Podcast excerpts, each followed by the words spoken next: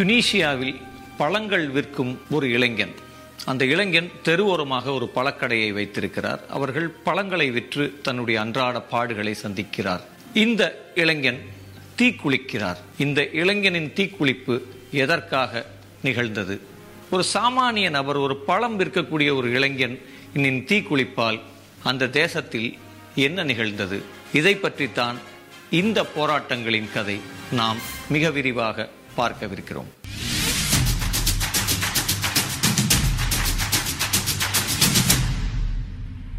முகமது புவாசிசி இதுதான் அந்த இளைஞனின் பெயர். இந்த இளைஞன் ஒரு வேலையில்லாத பட்டதாரி. அவர் தெருவோரமாக ஒரு சிறிய பழக்கடையை வைத்திருக்கிறார். அந்த பழக்கடையிலிருந்து அவருக்கு ஒரு சொற்ப வருமானம் வருகிறது. இந்த பழக்கடையை முறையான அங்கீகாரம் பெற்ற கடையாக மாற்ற ஊராட்சி அலுவலகத்துக்கு அவர் நடையாய் நடக்கிறார். ஆனால் எதுவும் நிகழவில்லை. ஒரு நாள் ஊராட்சி அதிகாரிகள் காவல்துறையினரோடு வந்து அவருடைய கடையை அடித்து நொறுக்குகிறார்கள். அந்த கடை தன் கண் முன்னால் நொறுங்குவதை அந்த இளைஞன் பார்க்கிறான். சிதைக்கப்படுவதை பார்க்கிறான். அந்த இளைஞன் கைவசம் இருந்த ஒட்டுமொத்த மூலதனமும் அந்த கடையில் தான் போடப்பட்டிருக்கிறது. தன்னிடம் படிப்பு இருக்கிறது ஆனால் அதற்கான வேலை இல்லை. தான் கடன் வாங்கி திரட்டிய மூலதனமும் சிதைக்கப்பட்டு விட்டது. அந்த நம்பிக்கை இழந்த இளைஞன் அங்கே இருக்கக்கூடிய அந்த ஊராட்சி அலுவலகத்துக்கு செல்கிறார். அந்த ஊராட்சி அலுவலகத்துக்கு முன்னால் அவர் தீ குளிக்கிறார். ரெண்டாயிரத்தி பத்து டிசம்பர் பதினேழாம் தேதி அவர் தீ குளிக்கிறார். தீக்காயங்களோடு அவர் மருத்துவமனையில் அனுமதிக்கப்படுகிறார்.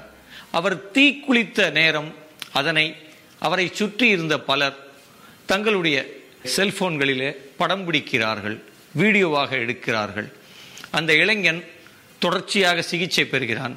ரெண்டாயிரத்தி பதினொன்று ஜனவரி நாலாம் தேதி அந்த இளைஞன் முகமது புவாசிசி இறந்து போகிறார்.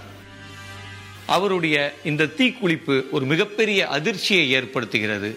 எல்லோராலும் இந்த காட்சிகள் பார்க்கப்படுகின்றன. இதை பற்றிய வேதனைகளை ஒவ்வொருவரும் தங்களுக்குள் பகிர்ந்து கொள்கிறார்.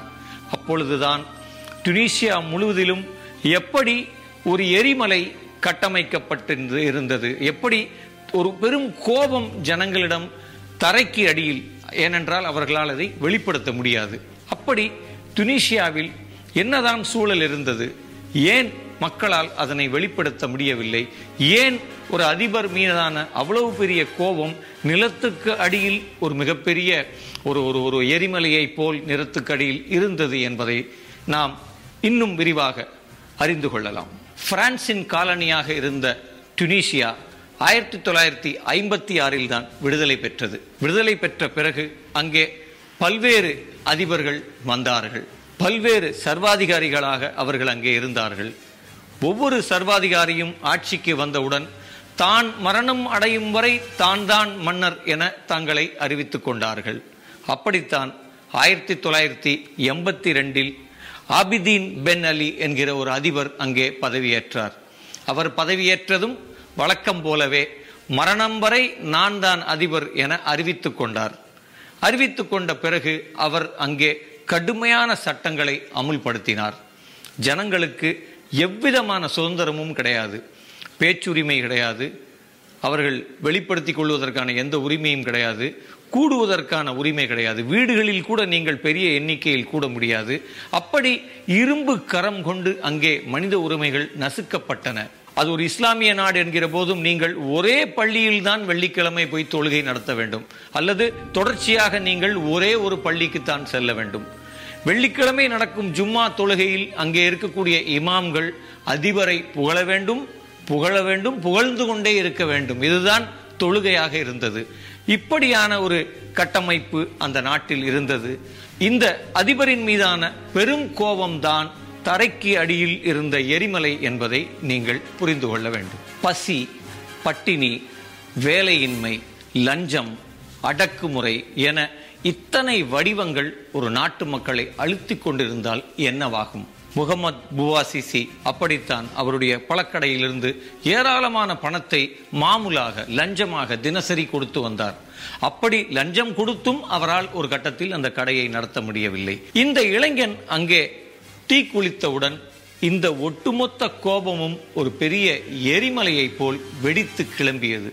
ஜனங்கள் லட்சக்கணக்கில் டுனீஷியாவினுடைய தலைநகரத்தை நோக்கி வரத் தொடங்கினார்கள். டுனீஷிய அரசுக்கு இது ஒரு புதிய அனுபவம். போராட்டம் என்றாலே என்றவென்று அறியாத அந்த நிலப்பகுதிக்கு இந்த போராட்டம் புதிது. ஆனால் இந்த போராட்டம் நாளுக்கு நாள் வலுப்பட்டு வருவதை அதிபர் பார்த்தார். அதிபருக்கு என்ன செய்வதென்றே தெரியவில்லை. முதலில் அதிபர் ஒட்டுமொத்த பழியையும் உள்துறை அமைச்சரின் மீது போட்டு நான் நல்லவன் என்று கூறிக்கொள்ள முயற்சி செய்தார். ஆனால் ஜனங்கள் அதற்கு மசியவில்லை. பின்னால் அவர் அங்கே விலைவாசி குறைக்கப்படும். அங்கே இணையத்தில் தளர்வுகள் கொண்டு வரப்படும். என ஒவ்வொரு சீட்டுக்கட்டிலிருந்து ஒவ்வொரு சீட்டை இறக்குவது போல் அவர் ஒவ்வொரு சலுகையாக கொடுத்து பார்த்தார். ஆனால் ஜனங்கள் எதற்கும் மடியவில்லை. வழக்கம் போல கமிட்டிகள் குழுக்களை அமைத்து பார்த்தால் ஜனங்கள் அதற்கும் இசைந்து கொடுக்கவில்லை. மூர்க்கமாக ஜனங்களை சுட்டு பார்த்தார். காவல்துறையினர் கடுமையான அடக்குமுறையை கட்டவிழ்த்து நிறைய மரணங்களை துனிசியா பார்த்தது. ஆனால் எதிர்மறையாக சர்வதேச கண்டனங்கள் வரத் தொடங்கின. சர்வதேச கண்டனங்கள் வர வர அதிபருக்கு பெரும் குழப்பம் வந்தது. ஒரு கட்டத்தில் அதிபர் நாட்டை விட்டு ஓடினார். அருகாமையில் இருக்கக்கூடிய சவுதி அரேபியாவுக்கு அவர் அடைக்கலம் கேட்டு அங்கே சென்று இறங்கினார். அவர் வெறும் கையோடு செல்லவில்லை.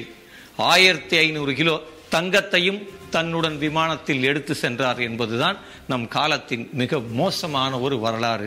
எப்படி ஜனங்களின் பணத்தை ஒரு நாட்டின் பணத்தை ஒரு நாட்டினுடைய வரி பணத்தை கொள்ளையடித்து வைத்துக்கொண்டு ஒரு கூட்டம் எப்படி சொத்துக்களை சேர்க்கிறது அல்லது ஒரு நாட்டையே நிரந்தரமாக விலை பேச எப்படி சொத்துக்களை அவர் குவித்து வைத்திருக்கிறது என்பதுதான் ரொம்ப முக்கியம். அப்ப முதல் முறையாக ஊடகங்கள் தொடங்கி ஜனங்கள் தொடங்கி இந்த அடக்குமுறைக்கு எதிராக ஒரு பெரும் வெற்றியை பெற்றார்கள். டுனீஷியாவிலே தேர்தல் நடைபெற்றது. புதிய ஒற்றுமை அரசு அங்கே நிர்மாணிக்கப்பட்டது. அந்த நிலத்தின் பல்வேறு பகுதி மக்கள் ஒன்றிணையும் ஒரு அரசாக அந்த அரசு பரிணமித்து வந்தது. அங்கே அரசியல் உரிமைகள் கொடுக்கப்பட்டன. அங்கே சிறையில் நீண்ட காலமாக அரசியல் கைதிகளாக இருந்தவர்கள் எல்லாம் விடுவிக்கப்பட்டார்கள். ஜனங்கள் ஒரு பெரிய மாற்றத்தை ஒரு புதிய நம்பிக்கையை பெற்றார்கள். துனிஷியாவில் ஜனநாயகம் மலர்ந்ததும் துனிசியாவிலிருந்து அந்த அதிபர் விரட்டி அடிக்கப்பட்ட செய்தி அரபுலகம் முழுவதிலும் பெரும் அதிர்ச்சிகளை ஏற்படுத்தியது. ஈஜிப்ட் யமன் சூடான் அல்ஜீரியா என பல நாடுகள் இதிலிருந்து ஒரு மிகப்பெரிய நம்பிக்கையை பெற்றன. இந்த விஷயம் நமக்கு சொன்ன ஒரு செய்தி என்பது இனியும் ஜனங்களை நீங்கள் முட்டாள்களாக அடைத்து வைத்திருக்க முடியாது. இது தகவல் தொழில்நுட்பத்தின் யுகம். இன்றைக்கு உலகம் முழுவதிலும் ஒரு அரசு எவ்வாறாக இயங்குகிறது? உலகம் முழுவதிலும் இளைஞர்களின் உரிமைகள் என்ன? சாமானியர்களின் உரிமைகள் என்ன?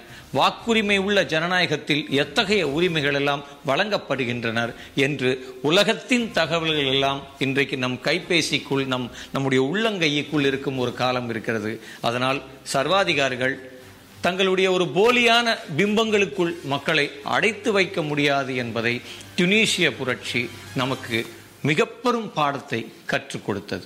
ஹிந்தி எதிர்ப்புக்காய் தமிழகத்தில் தீக்குளித்த சின்னச்சாமி வியட்நாம் போருக்கு எதிராக தீக்குளித்த பௌத்த பிக்குகள் இலங்கை இனப்படுகொலை நிகழ்ந்த போது தீக்குளித்த தம்பி முத்துக்குமார் நீட்டுக்கு எதிராய் பெரும் போர்க்குரலாய் தன் உயிரை மாய்த்து கொண்ட அனிதா வரலாறு நெடுகிலும் நாம் பார்க்கிறோம் தனி மனிதர்களினுடைய கோபம் எப்படி அரசுகளை சுட்டரித்திருக்கிறது எப்படி முகமது புவாசிசி என்கிற இளைஞனின் தீக்குளிப்பு ஒரு அரசை கவிழ்த்தியது ஒரு சர்வாதிகார தொடர்ச்சியை அங்கே வீழ்த்தி காட்டியது. சாமானியர்கள் இன்றைக்கு தங்களை வெளிப்படுத்தி கொண்டே இருக்க வேண்டும். சாமானியர்கள் வரலாற்றை அறிந்து கொள்ள வேண்டும். உலக வரலாற்றை அறிந்து கொள்ள வேண்டும். சாமானியர்கள் இனி ஒருபோதும் அடிமையாக இருத்தல் ஆகாது. தங்களை அவர்கள் பேச்சால் எழுத்தால் பாவனையால் மதம் உள்ளிட்டு எல்லாவற்றிலும் சாமானியருக்கு தன்னை வெளிப்படுத்திக் கொள்ளும் உரிமை வேண்டும் என்பதைத்தான் டுனீஷிய அனுபவம் நமக்கு சொல்கிறது. டுனீஷியாவினுடைய தேசிய மலராக மல்லிகை இருக்கிறது. மதுரை மல்லிகையைப் போல டுனீஷியாவின் மல்லிகை வாசம் என்றுதான் நாம் சொல்ல வேண்டும். இந்த புரட்சியை ஜாஸ்மின் ரெவல்யூஷன் மல்லிகை புரட்சி என்றே அழைத்தார்கள். நிச்சயம் வரும் காலங்களில் இந்த டுனீஷிய மல்லிகையின் வாசம் அரபுலகம் முழுவதிலும் ஜனநாயகத்தை ஒரு நாள் மலரச் செய்யும் என்கிற நம்பிக்கை அங்கே இருக்கக்கூடிய பல்வேறு சாமானியர்களுக்கு கிடைத்திருக்கிறது.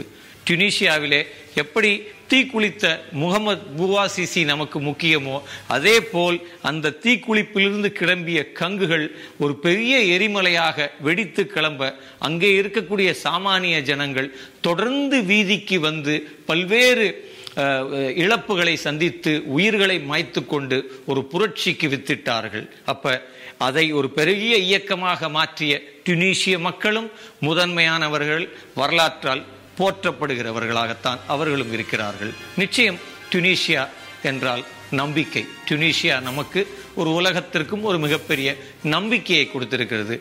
சர்வாதிகாரிகளுக்கு எதிரான ஒரு பெரிய கண்டன குரலை டுனீஷியா வழங்கி இருக்கிறது